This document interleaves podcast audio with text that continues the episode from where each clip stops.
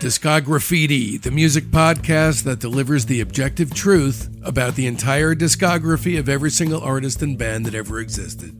The way this show works is that each week we will be doing a chronological deep dive into the recorded output of a single musical artist.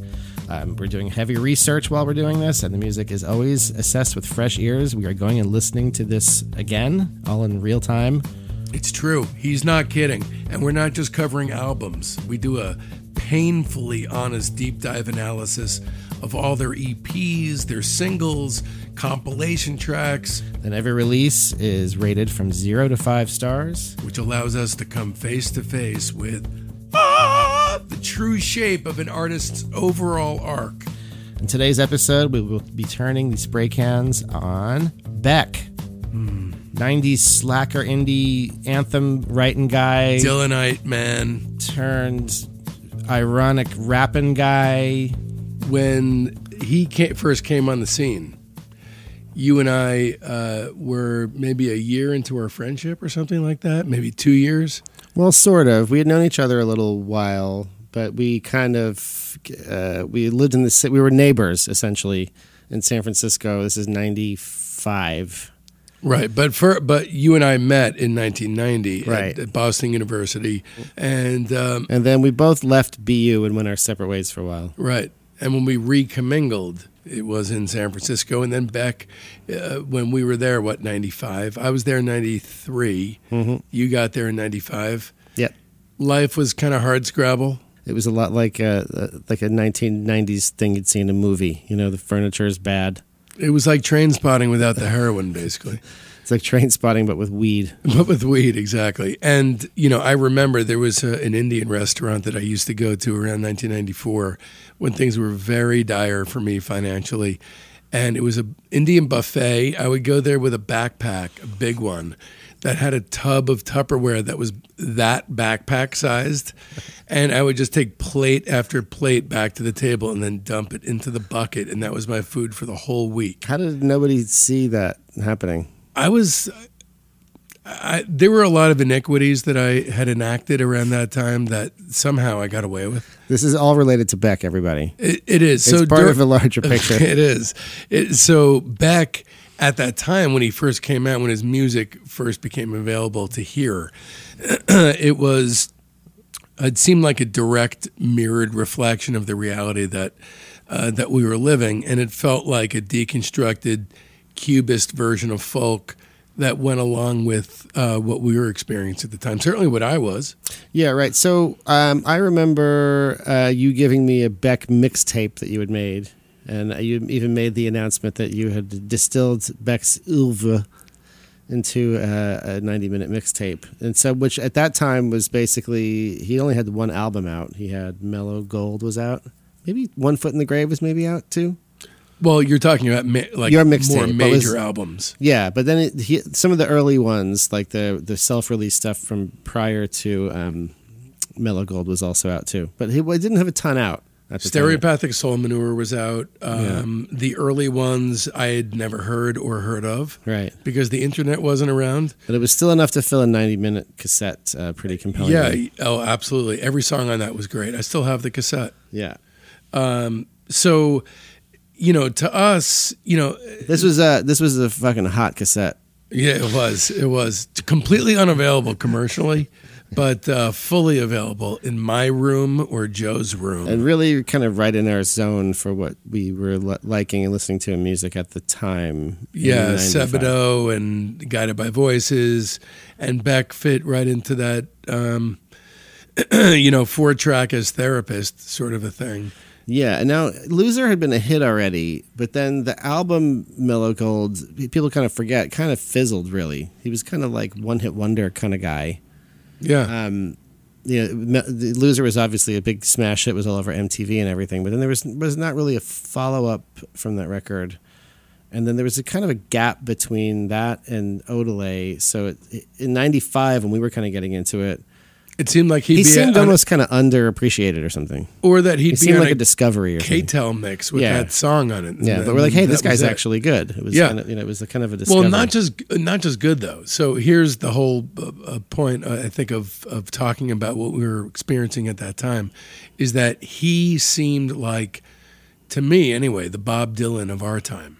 He seemed to be voicing uh, most adeptly and humorously what was.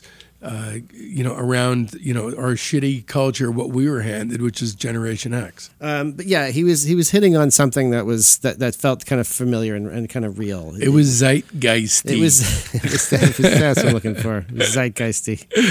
So basically, you know, he emanated from the Fluxus movement. His Right. mom was a Warhol actress. His dad was a prominent string arranger. Grandpa was uh, part of Fluxus. Yeah, his grandfather is kind of the uh, the A Dadaist. The, the kind of, yeah, it was kind of the pivotal. He, he has a very artsy upbringing, but then his his grandfather's involvement in the Fluxus thing is kind of interesting to me because I think it reflects in his early music. You know, Fluxus was a collective of artists. Yoko Ono was part of it.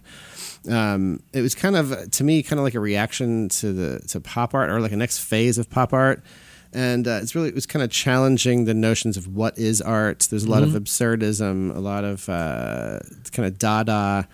Um, a lot I of find that if you- performance art kind of aspects to it. If you look at Beck's career, at first his work seems to be fully aligned with those ideals, but then later on they get submerged so that they're just kind of bleeps and bloops on a party record. Yeah, yeah, I guess so.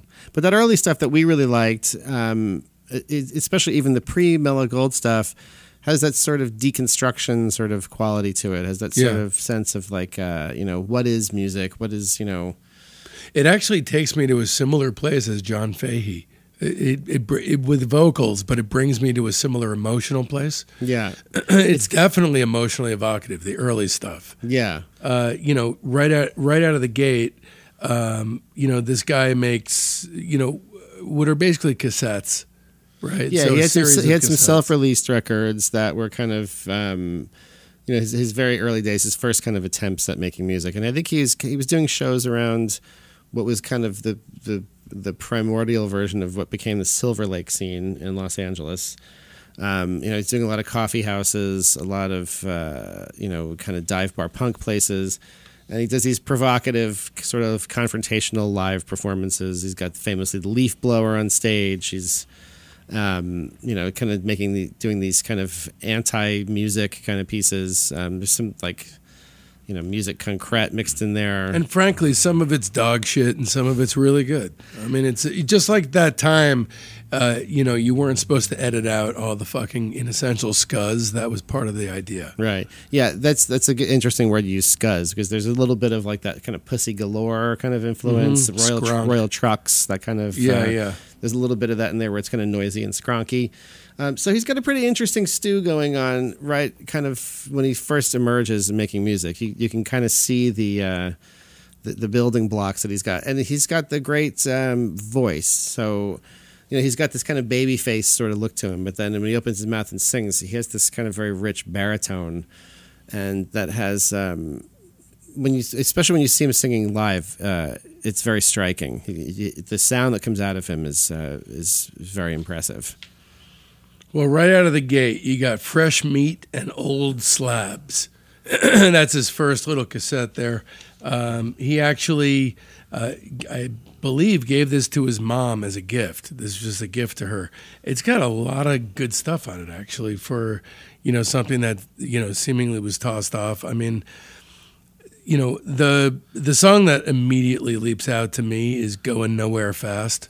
Uh, this is a fully fleshed out song, and it, it tips the hat right away that his scrappy, you know, inessential scuzz fa- fragments were an aesthetic feint. Yeah, yeah, and it's again he's and it's got that he, the the voice, the singing voice. When he really, a lot of times in these early recordings, he's kind of hiding it. He's slowing down tape, speeding up the tape. He's putting a lot of distortion on it. When you hear that actual voice come through, you can see well he's you know he's this he's got something to work with here. You know. Yeah, I mean, he's a he looks like a uh, a twelve year old, you know, little kid, and he sings like an old bluesman. Right. on this stuff. I mean, you know, it really works. So you have going nowhere fast. You have sucker without a brain. Uh, Ballad of Mexico is good. Leave Me on the Moon is excellent. Um, convincing country early on. Um, Go Where You Want is an early version of Hollow Log.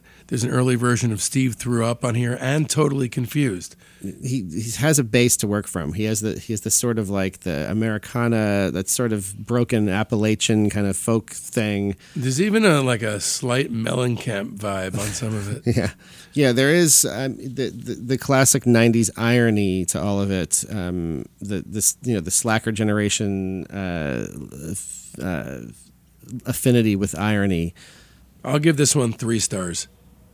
Yeah, these early ones they're hard for me to. I know. Really I know you think they're of a piece. They're kind of hard to rate uh, in a ratings thing for me because they're kind of self-released and they're kind of you know I, I guess I, I would say yes. To me, it's diminishing. Just to let you know, it's diminishing returns. Right. So I, I have them in my notes all as NA on, on, NA. all, the, on, all these early, on all these early ones. It's kind of weird for me to try to give these a rating. Well, for me, I'll give Fresh Meat and Old Slabs three stars. Golden Feelings, I which is next, I would give two and a half stars. That because mainly it's more willfully cut up and filtered through a, you know, scuzzy Sebadoh lens. Yeah, there's more. Uh, there's more of the kind of skronky, noisy things. It's, it's a little less song oriented. Yeah, and he's re- not revealing as much of himself, and so he seems scared of straight songwriting. I think all these were done in a very short amount of time. I think there's all, Yeah, yeah. all of them were done within a, a year or so, of each, or a year and a half or something. Um, you know, there's a song on this called "The Fucked Up Blues." I mean, this this That is stuff I, that's I like. like I like that one a lot. It's a good one, but it's kind of tossed off. Um, it's a good song though.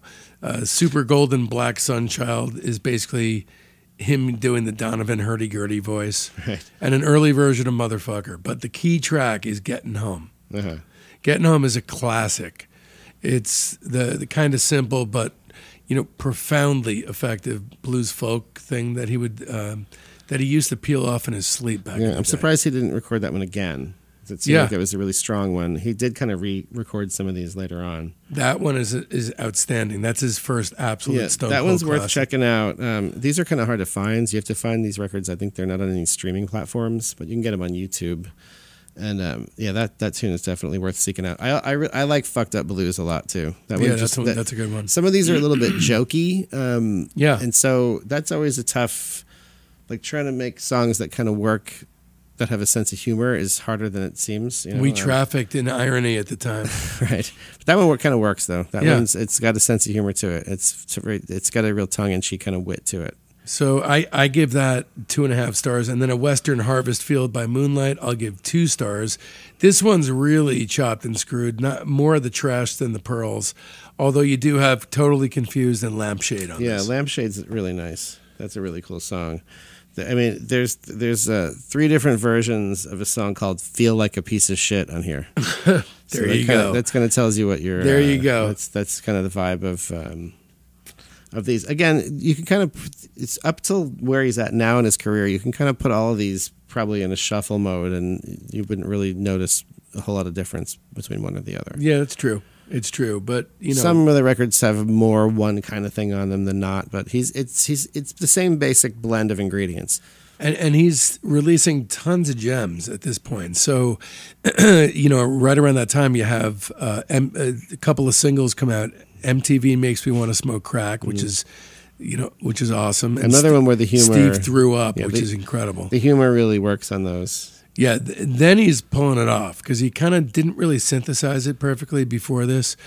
Uh, and then Stereopathic Soul Manure comes out, and it's a little bit confusing because it comes out before uh, Mellow Gold, uh, and it seems like a companion piece, but it's definitely more of a piece with the early records. Stereopathic Soul Manure does feel like a little bit of an evolution. Like he's kind of raising the stakes a little bit. Like it doesn't feel quite so much like made at home for no audience kind of. There, there are some great songs on this. I mean, you have Crystal Clear, which I've always thought was a totally overlooked song. Yeah, great. Song. Today has crystal, been- crystal clear beer. Crystal Clear Beer in parens. Uh, Rowboat. Today has been a fucked up day. Putting it down. Uh, Modesto. There's some really yeah, good songs. putting in it down is really great. Um, uh, that's another one you would think that he maybe might have re-recorded. I guess he kind of um, But those are perfect versions. I mean, they're yeah, they are. know- They are. They are. I mean, I guess just because these albums are so kind of not really known, um, like that. These, this he's now getting kind of into the style of things that would have, or and the quality that would have fit seamlessly on One Foot in the Grave. No, but you know that depressing thing, like when Guided by Voices would redo their early stuff, and the redone versions always sucked. Yeah, I mean, maybe it's for the best that he didn't. It's still kind of Yeah, yeah. surprising that, that, that they're kind of. It's. It, I guess the point is this. Another one. I'm not. Sh- I think this man maybe is on the streaming services, um, but uh, definitely worth checking out. There's a good clutch of uh, very gem songs on um, on Stereopathic Soul Manure. That one I give a th- uh, three stars to. I, I'm still NA. And man, you're really just uh, appealing this thing. you, you don't want to rate things. Well, I'm going to start rating them after this. I can't believe it. I, I, like your attitude. You got moxie. All right, so moving right along, we're we're going into mellow gold. So there was a concept behind the record, which is that uh, the album was supposed to be a demonic K-tel record found in a dumpster, and it kind of has that vibe to it. And frankly, it is the only record of its kind in his canon, because for the rest of his um, career, all he was doing was dissecting this record and keeping the disparate parts separate. Right. Well, Mellow Gold also the the uh, the the way it, was- so the stakes are kind of raised because now he's signed to Bong Load, and they he, he's kind of aware that he's making an album and he has real producers involved. You would think that the stakes would be lowered if you were signed to a company called Bong. Bong Load was kind of a big deal in its day. Um, you know, he had um, he hooked he he kind of got discovered by the producer Rob Schnapf, um, who has you know made a ton of records. He did a lot of Elliott Smith stuff. He did um, you know Kurt Vile, um, Cass McCombs. He's kind of just a big indie rock producer. Um, saw him playing at Sunset Junction. Got in, involved in recording him. He ended up signing to to that label, and it's they had kind of a little production team where it was him, you know, it was, it was Rob Schnapf, Beck, and then they were working with um, with another guy who's kind of uh, my, uh, kind of not really well known, but an important, I think, figure in Beck's career. This guy Karl Stephenson, who um, they started incorporating uh, beat making into his sounds. So Mellow Gold has a bunch of songs on it that have, uh, you know, Loser obviously being the obvious example, but then there's a handful of other ones, Beer Can.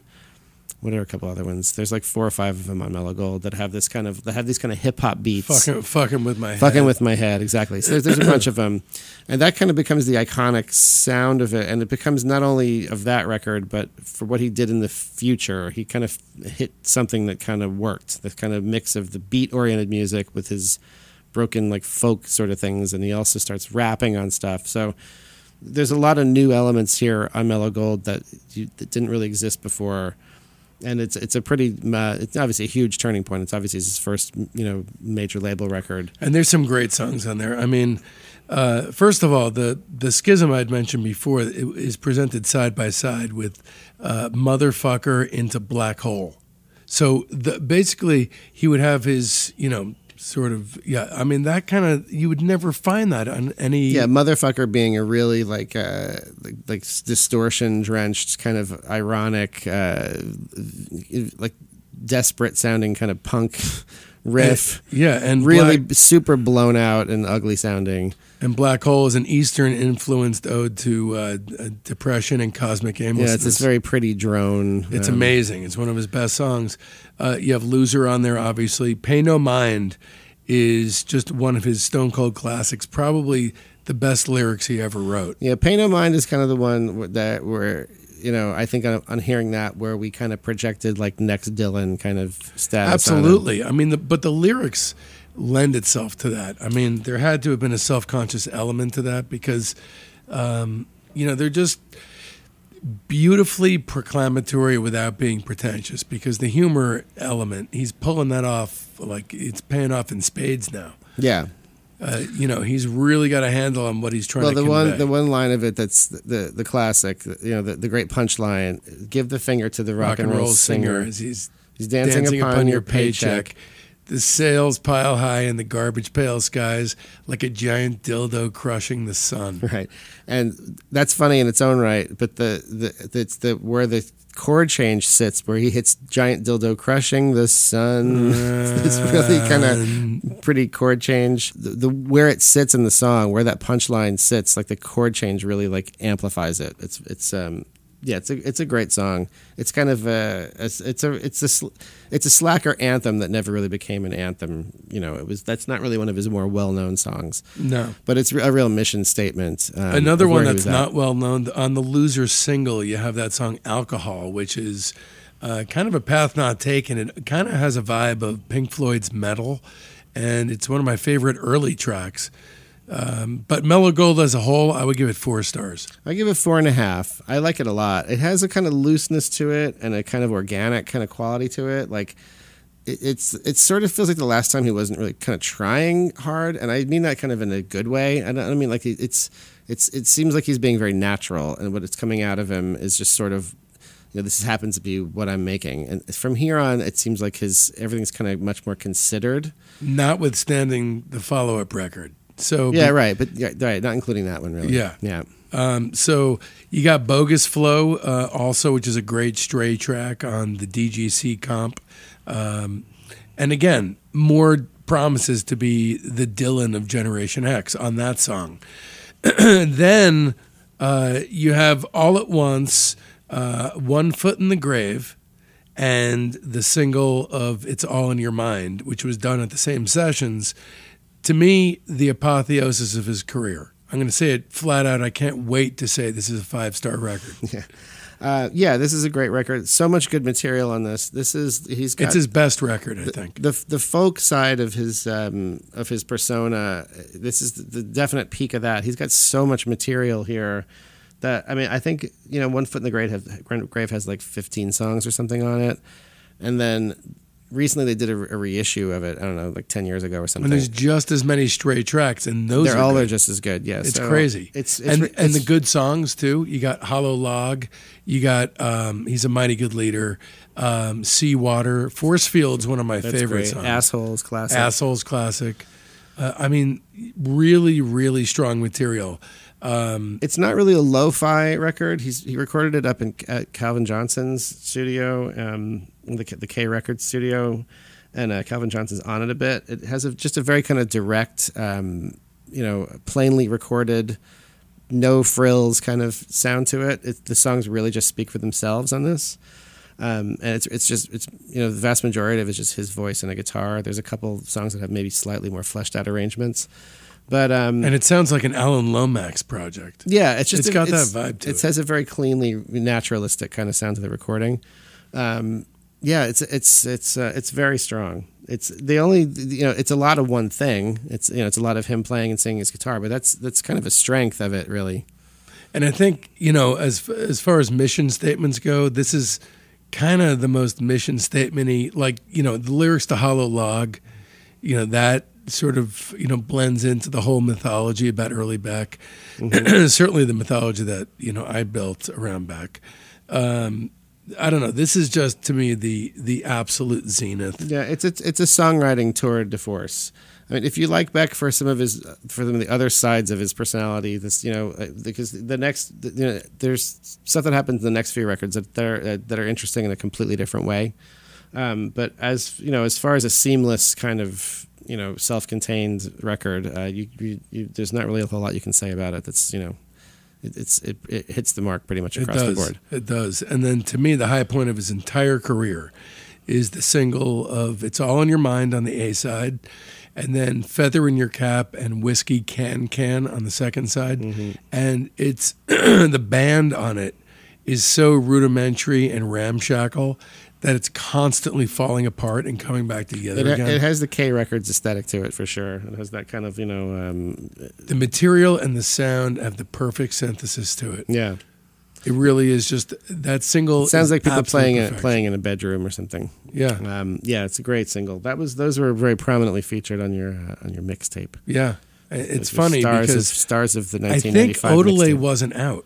No, it wasn't. It wasn't because it came out in ninety. I distinctly remember Odelay coming out. I remember my roommate had an advanced copy of it. Worked at he worked at Gavin Report, That was definitely the following year. That was '96. So then we move into a completely different era in his career. So, um, you know, he, we move on to uh, Odelay. Yeah, and I, I remember, you know, like I said, my roommate gave me a copy of that CD. I remember popping it in, and um, you know, the first track, "Devil's Haircut." It's like, wow, holy shit! This is it's It's a whole different thing. that song's pretty badass. Yeah. that song's pretty. That's just the minute that kicks in, it's like, wow, this is New Pollution is great. I mean, you got the, the album was massively successful. It was uh, it really is a great record. It holds up really well, and there's a great mix of different kind of flavors on it that Yeah. all combine well. So he's also he's kind of ra- you know he had the big hit with Loser, which was done with Karl Stephenson's beat behind it, and this is like he's kind of raising the stakes on um, you know working with beat makers because he brings in the Dust Brothers, who were um, this is kind of the peak of their thing. Really, his, his aesthetic matches really well with them. They had done Paul's Boutique. Um, and they had done a bunch of successful hip hop singles. I think they did like those Tone Loc singles. Um, so they were a pretty established force, and they had, you know, they were for Paul's Boutique is that kind of has that you know kitchen sink sort of style of uh, of production. It has all those amazing samples in it, um, and Odelay is in that has that same kind of vocabulary to it, where it has that same kind of like uh, mashup kind of feel, um, with you know beautifully curated sampling. It's kind of the outgrowth of what Paul's Boutique. What were the great records from that era? De La Soul is Mm-hmm. dead. Um, what would be the the one tribe called Quest? Low End Theory. Mhm, yeah, this is in a way the production Odelay is kind of more impressive because it's in '96 and you have to clear samples now. Right. So on Paul's Boutique and and, and uh, like De La Soul is Dead or, or you know, those records that you could sample anything. You didn't have to get clearances.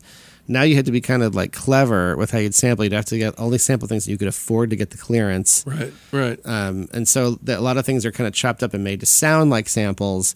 So you're trying to get that same effect, that same kind of like you know, because th- those records that are those those, those sample based classics that we were just talking about, they they do something to your memory. They they, they trigger Yeah. they trigger something in your sense of nostalgia and, and like in your, in your memory. That kind of that, that's kind of the magic of those. That's why that was such a golden era. You know, when you didn't have to clear samples. Um, so you know, Odelay, this is '96. The, the, the laws had changed. So you, This is this is the um, a natural outgrowth. The, yeah, a natural the, next the, step. The pairing works works beautifully on this one. He still has a lot of ideas. He's got great songs. Everybody seems very excited to be doing it. And this record is a lot of fun. There's also a lot of different. You know, there's the, the kind of like uh, the, the the jackass, the really pretty kind of ballad song. Um, Mi- yeah, minus, which is kind of like the kind of punky kind of you know uh, driving kind of thing. And all it all sits together though, and just feels like it's part of part of it has it's And record where sequenced it's at- really well. Where it's at is one of the least impressive songs, and that's that was a smash single. I mean, it's, yeah, that was another. Big, that was I think maybe even a bigger single than "Loser," um, and that was that was the lead single off the record. Yeah, that one I don't really a, care it's about. a it's a fucking dick joke. Yeah, that one I don't really uh, care about that much. Yeah, but um, but it's it's a great record. Five stars. yeah, five. I yeah, and, I- and I don't know if we formally reviewed uh, "One Foot in the Grave," but I'm gonna Yeah. give I'm gonna give "One Foot in the Grave" and "Odelay" both five stars. Excellent. Um, okay, so then moving on into Mutations. Mutations is kind of an outlier in his catalog because you can't fully say, you know, cleanly that this is a Beck depression record, but it's got elements of that with some Nigel Godrich um, assisted sparkling going on in the mix. This one is a band record. So he's got his touring band, and it's a classic band. Joey Waronker, Justin Meldal-Johnson, Roger Manning, Smokey Hormel. That backing band of musicians, they're all A plus, really brilliant musicians, and they're kind of come and go in his career. They're on a lot of his records, and they're kind of a key element. That They're, that, they're, that to ma- me they're is- mainly the core main back band. yeah, and that's that to me is the sound of this record is the sound of a band playing, which is not something he's really had before. Um, And a real focus on songwriting. Yeah, This is really a song. With Odelay, you were patching together pieces, which is fun. Mm-hmm. But this is now just everything rests on the quality of the songwriting. Yeah, and which is which is strong. You know, it, it, I think it tails off maybe a little bit uh, in the second half, Yeah. but a lot of strong uh, songs on this. I mean, you got Nobody's Fault But My Own, which is one of his best songs. Right. Certainly one of his best depressing songs in the vein of Black Hole. Stunning uh, vocal on it. Oh, it's amazing. And then orchestration by his dad. Mm-hmm. Uh, we Live Again is a great exhausted vocal. You got Static, which is an amazing sad closer. Cold Brains, great opener. It's Yeah, Cold Brains is fantastic. Um, it's a great record, but you, uh, you know, looking at it, especially, you know, going through the trawl like this in Discograffiti, you can hear the pastiche just start to set in. So, like the kind of sad signifiers. Well, and also the one uh, Tropicalia. That one. yeah, that that, that one. one's kind of a bust. right, right. It's Uh, not really that great a song. It's just like, hey, we can make this sound and reference this thing that I know exists. Like it, that's kind of an ominous uh, foreshadowing. Yeah, yeah. Tropicalia is to Caetano Veloso as Paper Tiger is to Serge Gainsbourg. yeah, right. It's where it's, the, it's yeah, It's it's full on pastiche. It's Mm. not even playing at pastiche. it's pastiche in a way too, where it's like, look at this cool thing that I know about. Right, right. Not my favorites, but the, you know that's really to me the only uh, clunker on on uh, mutations. There's a couple tunes near the end that maybe are, are a little bit like a level below the top stuff, but um, I liked it more at the time. Looking back at it now, I love it, but not at the same level. I give it four and a half stars. yeah, I gave it four and a half. Also, we're agreeing a lot on this one. yeah. We got to start some contention here. To I think we're about to. All right, then you move into Midnight Vultures. So, you know, it kind of sounds like uh, your dad going a little bit too crazy on the bar mitzvah dance floor. Um, that's what that's what this sounded like. Now, it's so sickly sweet with the production touches that there's basically no songs, and it's just throwing shit at the wall, and all of it's kind of falling off. Almost all of it. Yeah, there's a lot of um, a lot of It's these. his first shitty record. Yeah, there's a lot of these that are definitely overproduced. There's one song, "Nicotine and Gravy." Um, Yeah, like what is that? That's like a, a Beck song lyric generator. yeah, yeah, Garbage cans and ashtrays, cemeteries, and yeah. He's he has kind of like a Becky. He is a go-to He has a Becky and reference vocabulary. list, yeah. He's got about like a hundred words that he kind of just uses. That's pretty much. so so I think you can agree, Joe, that it's around here that the schism starts to develop between the depressing albums and the party albums. So it's it's very consciously trying to be a party record. Um, Now I want to say some of it works as far as I'm concerned, but yeah, I think I like this better than you do. Um, yeah, But but, it, it just feels like an enclosed, suffocated sound world, like Prince later on in his life. Yeah. That's what it feels like to me. There are some good songs. I I love Hollywood Freaks. I love um, uh, uh, what's the first track? Sexx Laws. I love Debra. Those three. Yeah. Now, what's infuriating about this record to me is that those are the tent posts. The first song on the record, the middle track, and the last track. So I think every time I hear it that the album is better than it is Yeah. because the good tracks are spread out. Well, Hollywood Freaks is the one that seems to kind of like it nails what they were going for, kind of the sort of like sleazy late night kind of party record thing. Um, What's the the original title of the the album was uh we're, we're going to get VD in the club tonight. no joke. that was it, huh? All right. Yeah.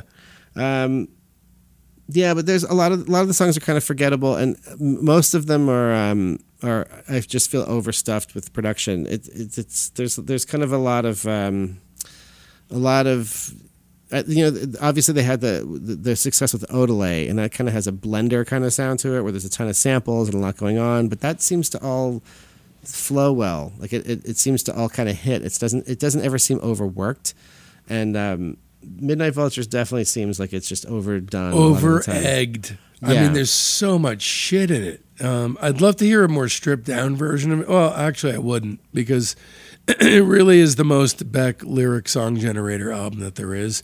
Um, it's more about the synth presets and less about the actual Yeah, tunes. well, that's the other thing. The process seems kind of backwards, where it seems like it's like okay, let's make a track, and then so you have like a beat and some music stuff on it, and then you graft a song on top of that. This does, these don't seem like the kind of songs like you like sit down at a piano and write, and, and then you're like, here's my song I wrote, and then it's like nicotine and gravy. And the, the the worst thing about this album is that it begat all these other albums that were weaker clones of this one. So this to me, I'm giving it two and a half stars. It's gonna have to live with that rating, and that's being fucking generous, and that's just for those three tracks. I gave it three and a half. There's a couple other things I like too on it. I, I kind of like the uh, the the one, Get Real Paid. Um, yeah, I don't know. It's I'm I'm reluctantly giving it three and a half. It feels fucking whack to me. But So that that's kind of the first real misstep he's had. Midnight Correct. Vultures. correct, agreed. Up to the up till that point, he's got he's doing pretty good. He's got a pretty high batting average here. Then he faints left because he's got a lot of problems for a long time aesthetically, but the, he creates a masterpiece before that occurs. So Sea Change uh, is just a beautiful ode to depression and heartbreak. Um, it's a worthy successor to the uh, Blood on the Tracks uh, breakup album. Trophy. Yeah, and this is kind of the first time that he's kind of gone deep into like sincerity as a style. So pretty much all of his other records have uh, a healthy dose of uh, irony and kind of it, this that sort of winking kind of uh, you know tongue in cheek kind of approach to lyrics. But Sea Change is very sincere. it's almost like a child wrote it. yeah, it's There's ver- no it's, masking whatsoever. It's like a teenager wrote it or something. But Yeah, I don't mean that in a bad way. No, I mean- not in a bad way at all. It's a a stark um, contrast to the lyrics that he used to write. So it really kind of clubs you over the head because you're not expecting it. Yeah, the sense of him being wounded seems very genuine. And there's a lot of great songs right out of the gate. You have Golden Age. Joe, I know you're not a fan. I love Paper Tiger. Joe thinks it's a Serge Gainsbourg pastiche. He's right. I still like it. Guess I'm Doing Fine's a great song. Lost Cause, End of the Day, Already Dead, Sunday Sun. These are all great songs. They're of a piece.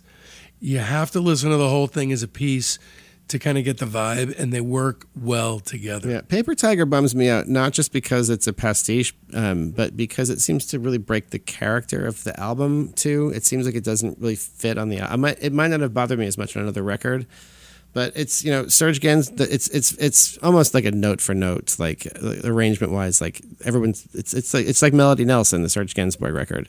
It's like it's it's a really direct pastiche of it, and the, the way the strings are written, the way everything's recorded, all the tones, the way everybody plays. Um, which is weird for this this kind of sad, heartbroken record, because Melody Nelson is like a really It's super. like climbing into a costume. yeah, it, well, and also the the Melody Nelson record is like one of the sexiest records ever made. It's like a record that's pretty much just like the oral equivalent of fucking, you know. Mm-hmm. And this is a record, you know, Sea Change is the opposite of that. It's a record about nobody fucking, Right. people right. not fucking. This is the anti let's get it on. So it's a weird um, thing to do a pastiche of to me in the context of this record. I mean, I'll, I'll, it's cool. I mean, they do a good job of it. It's you know the original thing they're mimicking is cool. The, the act, his actual lyrics and melody are pretty cool. It's just a weird choice to me. Like, I, I would I would have rather it not been on there. That, that notwithstanding, it really is uh, an incredible mood piece altogether. Um, at the time, everyone I knew was listening to to it all the time, and frankly, it is his last five star record. Yeah, I I yeah I'll give it five. It, it should be a five star record. Yeah, and there, he's never done a five star record since, and that uh, was 19 years ago as of this recording. But still, he's got what three going, pretty much at this Yeah, point. yeah. I mean, this is the and then end, a couple four and a halfs. this Pretty good. represents the end of his run. Yeah. This is the end of his run. Well, that's the end of one run. He went on a very different kind of run. He went on a different run, but it was more of a like a, a, a light jog. He never achieved the heights he, he achieved in the, in the 90s. It's basically like 93 to 2002. It's a good run. Yeah, he did a lot in there. Yeah. And now we enter the dog shit section of Beck's career. So we start with with Guero. Uh, Guero was his highest charting album, which is fucking ridiculous. That's really though just kind of a quirk of how the charts are compiled. Yeah, that notwithstanding, uh, it still is a piece of shit. The Dust Brothers uh, came in and did an Odelay retread. They did it poorly. Uh, it's a it's it is. I'll give it this. It's a less sickly sweet party record than Midnight Vultures was. Uh, it's just generic though. It, it's the songs are stripped down to their bolts, It's completely indistinct, vague, and there's no standout songs at all, as far as I'm concerned. Well, this one, um, I think I like this one better than you do. I don't love it. It's not. It's definitely not amazing. It, it's sort of like a Midnight Vultures ish kind of record to me. It's it, it's in a different way. This is the Dust Brothers again. They come up with a couple cool tracks. The the, the lead single, the Onda Güero single, it's kind of like where it's at, but I like it better than where it's at. I kind of like the track. It has that kind of like LA lowrider kind of culture to it. That I don't mind. There's a song called Earthquake Weather that's kind of a cool song. It's kind of buried in there, but I like that song a lot. It's a good melodic song. Um, Girl, that one kind of got played on the radio a bit. That one's I got no problem with that one. So, there's- generic. There's a few, but then Girl, Girl would be like on his earlier records, just like a. It would be a not even a B side. Yeah, it's all right. I don't mind it.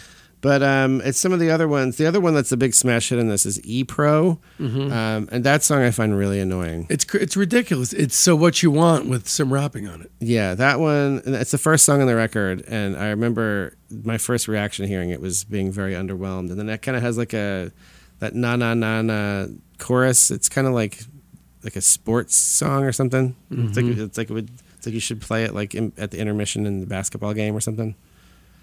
Yeah, I don't like that song. Like right after that Gary Glitter song. Yeah, it's very yeah, exactly. Like it's trying to like or like uh, hey now you and I'll stop. Yeah, yeah, yeah. it seems like it's kind of Or one that of those. It's like one of those. I mean, it's yeah, no, no good as far as I'm concerned. Um, and, and it was made, I believe, at the same time as the follow-up record, The Information. What are we what are we uh, rating? Where Where I give one star. one star. Man, Yeah. that's harsh. It's generous. What are you going to give it some of the other ones? how do you? How do you It's Guero's a one-star album. I, don't- I, I, don't it. liked it quite a bit better. I, I'll give it three. Wow, big disparity there. Yeah. That's definitely fisticuffs as far as I'm concerned. Well, I think you got to have a, you, you got to like have a ceiling and a floor. So, Guero is not the floor? No, well, the floor is zero, not one.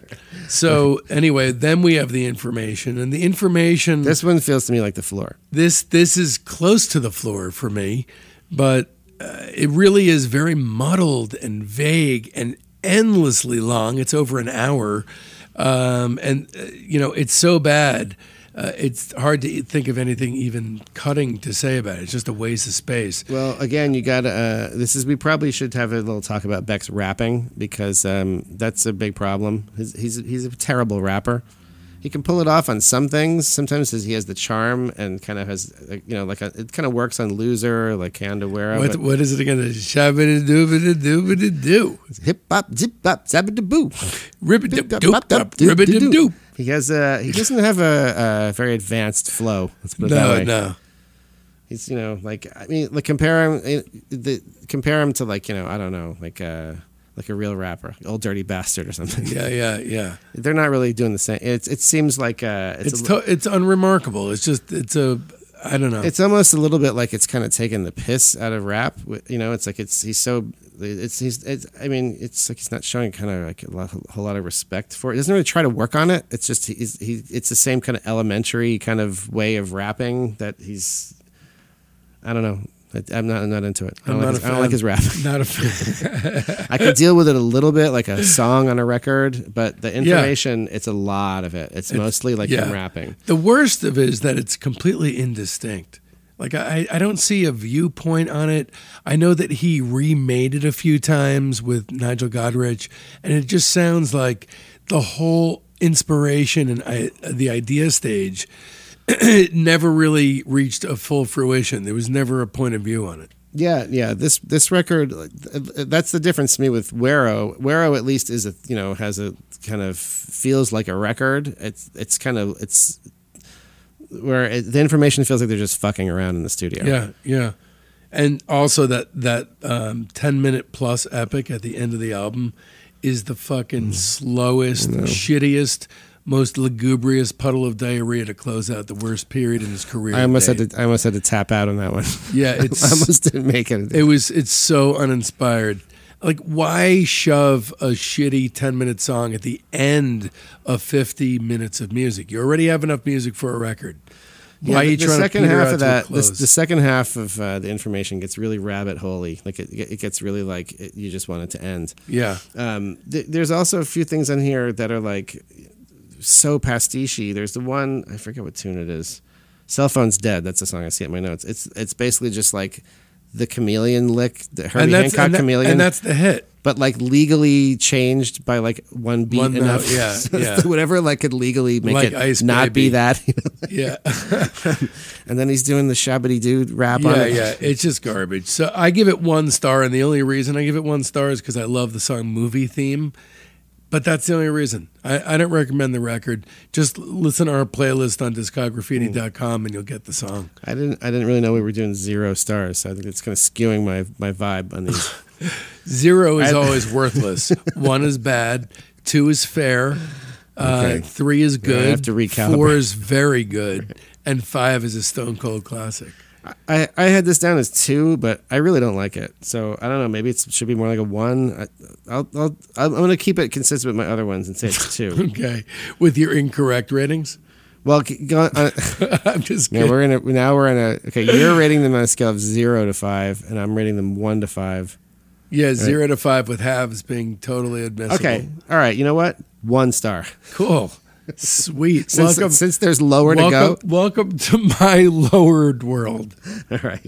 All right, then he we get into modern guilt, which is one of the strangest uh, outliers of his career. I kind of feel like there's no lead in to this, nor does it um, does he really revisit this type of record. It's usually Didn't have a lot of- dance party, yeah. and then depressing record. But here we get a 33 minute course correction for the uh, to apologize sort of for the bloat of the information. Well, it didn't have a lot of fanfare. I feel like even when it came out, it kind of came out. No, you wouldn't quietly. even listen to me when I told you it was very good. I remember being on your jock about it. I think I flipped through. I like Chemtrails. I Great heard that as a single when that came out, and then I flipped through a little bit. I was like, eh. But listening to it for the purposes of this, yeah, it's pretty good. Look, it's, um, not totally distinctive, but it's definitely more so than anything he'd done in a while. And it's a humble record. Yeah. It's just a guy making like a what sounds like a little psychedelic surf record. Well, it, basically the process on this one was Danger Mouse had made the tracks, and then I think he just Beck just added vocals on top of them. I don't know if they worked very very much together. I might be mistaken, but at, at, at any rate, it's produced with Danger Mouse, and he has a kind of uh, slightly different. Um, it was somebody new to work with. He had done the Dust Brothers. He had done Nigel Godrich. So out of the, out of this period, you know, if you look at these three records together, Guero the Information and Modern Guilt, Modern Guilt seems like the freshest. Like he's trying to do something that he hasn't done before, um, and it has a kind of a low key, kind of low stakes kind of charm to it. I kind of love it. And, and you're right, Chemtrails is fucking sick. I mean, it's, you know, that queasy kind of spectral psychedelia. Um, yeah, that's an epic just- track. Yeah, it's just, it's so good. It's a good path for him. To I'd like to hear a whole record just like that. Me too. Me too. And the title track is a great title little pop song That's cool. too. There's a song called Replica that I liked a lot. That's kind of a pretty cool production and has this kind of ethereal, kind of floaty thing to it. Um, yeah, this record kind of caught me by surprise because I did really dismiss it at the time. So yeah, it, this I give this one three and a half stars. It, it's a, it, it's an awesome little record. It's highly recommended. It's not perfect, but there's great tracks on it, and the vibe throughout is consistent, and it's really solid. I gave this four.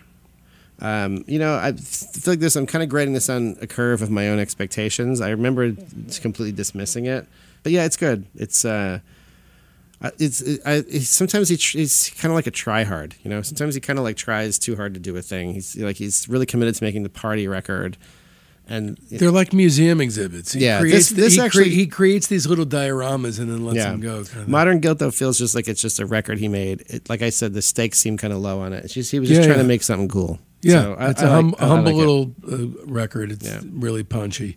So uh, then we then oh by the way we skipped over motherfucker getting all injured and stuff. Oh right, yeah, that happened. So that happened right around then. uh, Well, no, I guess it was. Wasn't it for uh, um, a Guero video? It was for the video for ePro. He got um he's he, he was in a dancing robot that fucked his shit up. yeah he he suffered some pretty bad injuries. Had like a lot of nerve damage. If you it, it, the the video for ePro, they put him in this suit and the suit moves his limbs all around, but. It um, obviously was not uh, planned out very well because he had he was he got really fucked up from that. He was uh, had pretty debilitating injuries for a while. Couldn't play guitar. Um, he lost a lot of weight. He was having like wasting away syndrome. You think that dancing robot maker is still making dancing robots for a living? I don't know, but I, I, there's a lot of people I'd like to recommend for experimental dancing robot trial. Yeah, me too. Uh, Hope he's still in business now, with that in mind. Um, yeah, so um, so he he's, he he became basically that explains the sporadic releases. So yeah, so after, Modern after Guilt that- was 2008, and then his next record was 2014. In between there, all that was going on was he did uh, an album series that was basically just recreating classic records, um, and then he did a few one-offs which are outstanding. So first we'll we'll tackle the album recreation series, which frankly there's not a ton to talk about. My favorite is the one where he covers Skip Spence's Oar, but it's basically people like uh, uh, Wilco and Feist and you know other hip uh, up and comers who hang around and you know just recreate some of the guys from his touring bands. Yeah. were on that. Those kind of sound like what they are. They were done in a day. Velvet Underground and Yeah, Nico. yeah. They're all done in a day. He books a studio Yeah. out somewhere. Everybody learns the record ahead of time. They come in and knock it out in a day. It's not. I mean, they're the opposite of essential, but it's cool that they exist. That's basically what you can say about those. Um, but then there were some interesting one-offs. So the Harry Partch thing, it was like, where the fuck did that come from? Because you had you hadn't really heard anything, you know, that insane from Beck in a long time. Yeah, it's a that that's a really interesting piece. I like that a lot. He, he the sort of experimental side of his career is something that kind of gets shunted off into these kind of one-off little releases, but he's quite good at it. Yeah, it's too bad, you know, he doesn't put a, a bigger thing together because these are just one-off pieces. I feel um, like if he tried to make a record in that direction and took it seriously, it would probably be really good. It'd be outstanding. Um, so he also did an incredible cover of the Flamingos. I only have eyes for you. Um, a very faithful cover of it. His, his, so beautiful. His voice is magic on that. Uh, that was in 2012. Then there was NYC 73 to 78, um, a 20 minute piece that he did for a Philip Glass comp that is absolutely essential. I mean, it's great, great Beck. Yeah, again, you know, when he when he indulges that experimental side, it, it's just kind of in his DNA. He kind of has a feel for it. Um, yeah, I mean, I know it's, it, you know, it's. I would I would love to hear him do more of that and less of the kind of stuff that he Bullshit. actually, actually And then um, "I Won't Be Long" was a was a great little pop song, and he had a uh, 13 minute super mix of Yeah, it. which is surprisingly listenable for the. Unbelievable. It kind of has like a krautrock rock kind of feel. It to does. It does. It, it brings you to a whole other place. And that period, uh, you know, he wasn't releasing any records, but everything he did sounded really interesting. Well, he was also he wasn't making, but he was working a lot. You know, I know people who were working with him at that period, and he was, you know, they were working really steadily for a long time. I think there was some kind of. Uh, he was also, you know, he had the injury, so it was kind of slow going a lot of the time. But they were, you know, trying to make a record uh, for quite a while, and then they, you know, Morning Phase was eventually what became the record. But there was a couple of false starts. They were trying to make, they tried to make a couple different kinds of things. There was a lot of recording going on then. Well, he was suffering from DR, DRND, dancing robot nerve damage. So he, so he had that six year down period. Um, so then coming out of that, he kind of, you know, uh, looking back, it's a little bit sad to me because it seemed like uh, a renaissance in his career, but it was uh, just like a little bit of a feint. Um, but Morning Phase came out uh, in 2014, and everybody was talking about how, how great Beck was. Um, it's basically a remake of Sea Change with less of a focus on songcraft and a heavier focus on kind of pure, unadulterated, mopey vibe. Yeah, I feel like we kind of had opposite uh, reaction on this. When it came out, you liked it a lot. I thought it was amazing. Yeah, and I heard it once. I was like, ah, I'm not. It's just why would you just make sea change again? It's, this is this is off putting. But listening to it for this, it's a little. It's different enough from sea change where I mean, he even calls it a companion piece to sea change, which is kind of like the euphemistic way of saying. Look at the fucking record cover. It, it- what he's doing is he's making Sea Change with a hat on. Yeah, it's the same band. Um, the the first song, especially, it's in the same key as the first song on Sea Change. It's like the same opening chord. It's the same little keyboard motif. I mean, it's really signifying strongly that it's like this is Sea Change Part Two. the rest of the record, not as much. Like that one is really like, wow, he's just pastiching himself. This is weird. But um, there's things to like about it. It's though. more focused on singing. Yes. I think well, that's it- that's what I was just going to say. His voice is really super prominent on it, and he sings beautifully on it. He has His voice really soars. It's a it's a of the tracks. showcase for his his instrument, his his vocal instrument. He and he, you know he's he's he's a beautiful singer. He, you know, you see the guy sing somewhere, it's kind of remarkable. He's I- the guy look, can really I, fucking I'm sing. realizing as we're talking about this that I am, you know, I'm pissed at him for not following this direction of quality. Mm-hmm. Um, so I think it's more of a retrospective bitch slap. Um, me being pissed off about the record. It's a it's a good enough record. It's just it's like if I feel like listening to Stevie Wonder, I'm not going to put on Jamiroquai, and so if I feel like listening to Sea Change, I'm not going to put on Morning Phase. Yeah, I mean, I, like, I that's that's I mean that's definitely how I felt about it when it came out.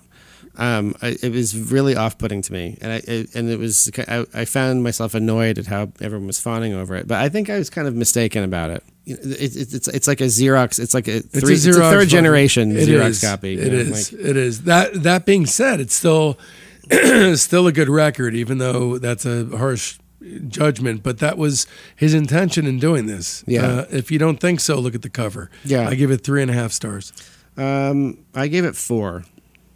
Fair enough. That's It's- probably a, maybe a little generous. it's a solid record. yeah.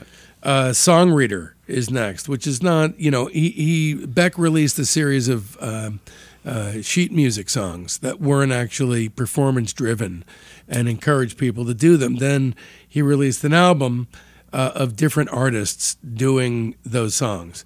And although not terrific or even good by any stretch of the imagination, uh, it is oddly the closest thing to mellow gold that he has released since then because it's so varied and he's getting so many forms of so, different Right, right. song forms in there. And there's a couple of good ones. I kind of wish he had just, um, you know, put out the thing of sheet music and then made an album himself of playing the songs on it. You know, whatever, six months later or something. It was cool having it out and being like, look, here's a record that doesn't exist, but here's sheet music. It was kind of a cool concept. It was. Um, I think a lot of the song. I think it would have been better. The one song I probably like the best is the one that he does his own version of. That- I like the Wilco song. The Wilco song's pretty any, good. Any comp you have, the Wilco song's the one good song on Right.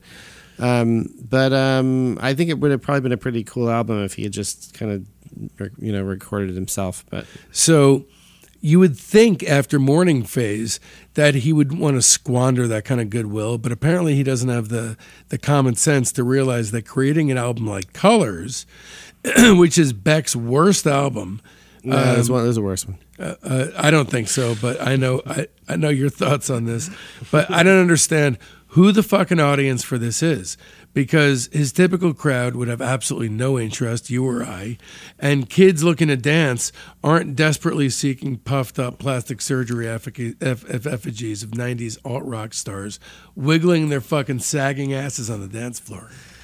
Yeah, I mean that's kind of was in my notes. Like, who is this for? Like, why does this? Why does this exist? You know, he did this with um with Greg Kurstin, big producer. I I know Greg.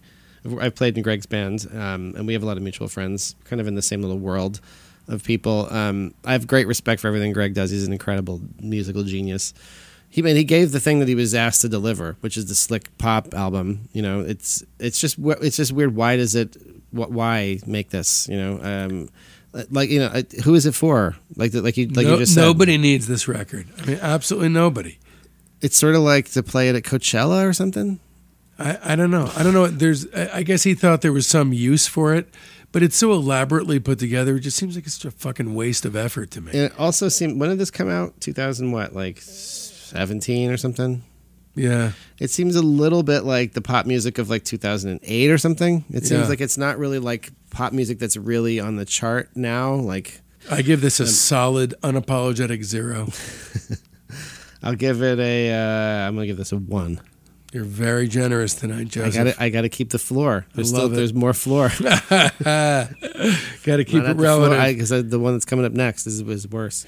so why don't you introduce the next? This is Beck's most recent album, What's this stupid album called? Hyperspace. Hyperspace. Hyperspace is such garbage. This is his, you know, last record before the pandemic. This one, I will fully admit, I could not. I mean, I started skipping through it a little bit because uh, this one's even kind of more depressing. This is sort of like the uh, what's he? I mean, it's he did it mostly with Pharrell, who I uh, who I, there's plenty of Pharrell productions that I like, but this is not one of them. This sounds like they just dialed up some presets that were in like you know Logic or whatever, and um, you know slapped together a couple of beats and mumbled some melodies over them and called it a day. Um, this sounds like the low energy cousin to Colors. Well, I think you know to his credit, not that I'm supporting the record by any means, but I think his intention was uh, to do a you know to bring some of his depressing album elements into a dance party record, Mm-hmm. like one of those the weekend come down records or something. Yeah. But he's fucking following on coattails of people that had been following on his coattails previously. It's, just, that- sad. considering the talent of the people involved, it sounds kind of surprisingly amateurish and very rote. Like some of the production touches, like I said, just kind of generic presets. There's like kind of trap beats on it, like the, that sort of rolling hi hat trap kind of sound. Like the first time I heard that, it was just like, ugh, just, just cringe. Like you know, um, definitely like the the, you know the the old guy with the ponytail and the earring. Yeah, it Um, totally does. I, I, I really don't like it. I don't like this period in his career. I know it's 2021 right now, and you know he could course change at any point, but I don't think he's able to tap into. I mean, if you think about it, it's just been so long since he's made a really good record.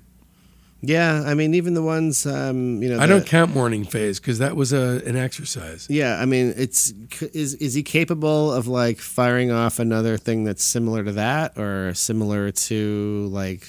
Like but that's the thing. Who cares if it's well, that's similar the point. to? that's yeah, the point. yeah. Now, so may, maybe, maybe yes, he is able to do another morning phase like pastiche of his own past kind of record. Um, is he?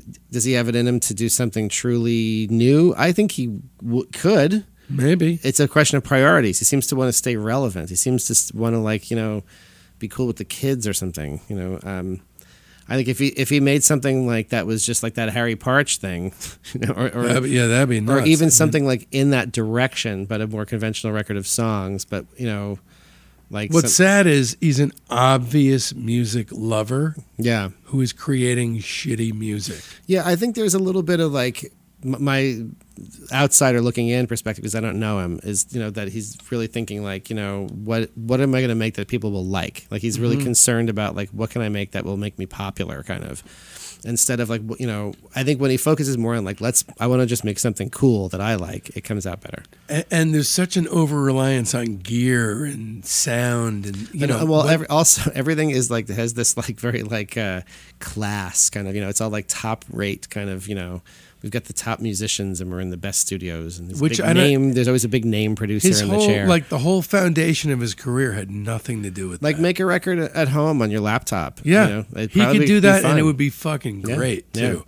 Anyway, um, hyperspace. I think we all know your review. I'm giving it the coveted zero Esteemed zero. I See, give it. I had to I had to save that I give it one star for its uh, for its labored, shitty attempt at melding uh, late night. Well, you're giving it a star for a failed attempt. That's something that's not even a good idea. it- the the floor to me is colors. I fucking hate colors.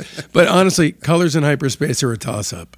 Easily the worst record, records of his career, even including the information and, and where. Yeah, they both kind of represent a thing that's kind of like dispiriting. You know, th- this sort of attempt to stay relevant, and you know, that wide berth between how not only how old he is, but where his strengths lay Yeah. to what he's trying to do is sad and embarrassing for a guy who once seemed uh, almost completely infallible. yeah, right. I mean, you look at him, look at him where he was at, like after you know, like mutations or something, Yeah. where he hadn't really had a, you know, that that's a good long run of a lot of quality.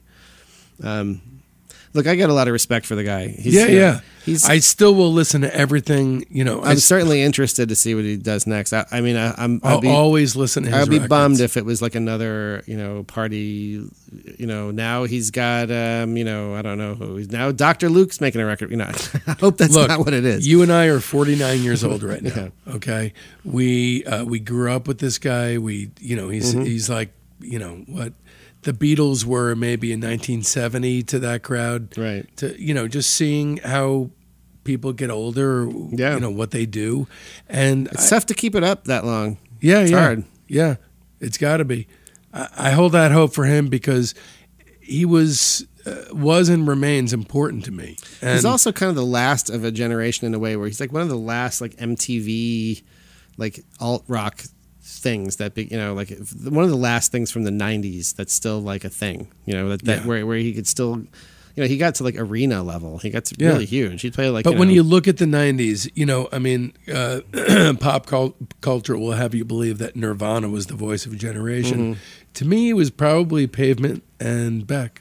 well to people like us to most people it was like fucking creed and hootie That's and I, I bet you none of those people are listening to this podcast for a you look great at it on the sheer numbers alone for a great Probably not rundown. Pavement. A lot of these tracks that we've been talking about, uh, not a lot of them, uh, all the good ones, they're going to be on our playlist on discograffiti.com.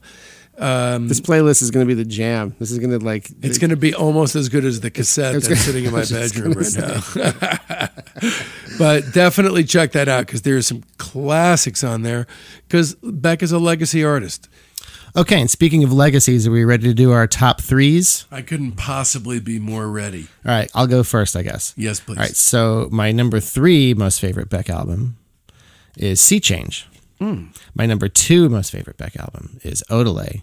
And at number one, I have One Foot in the Grave. Yes. Just bubbling outside the top three, I would have Mellow Gold.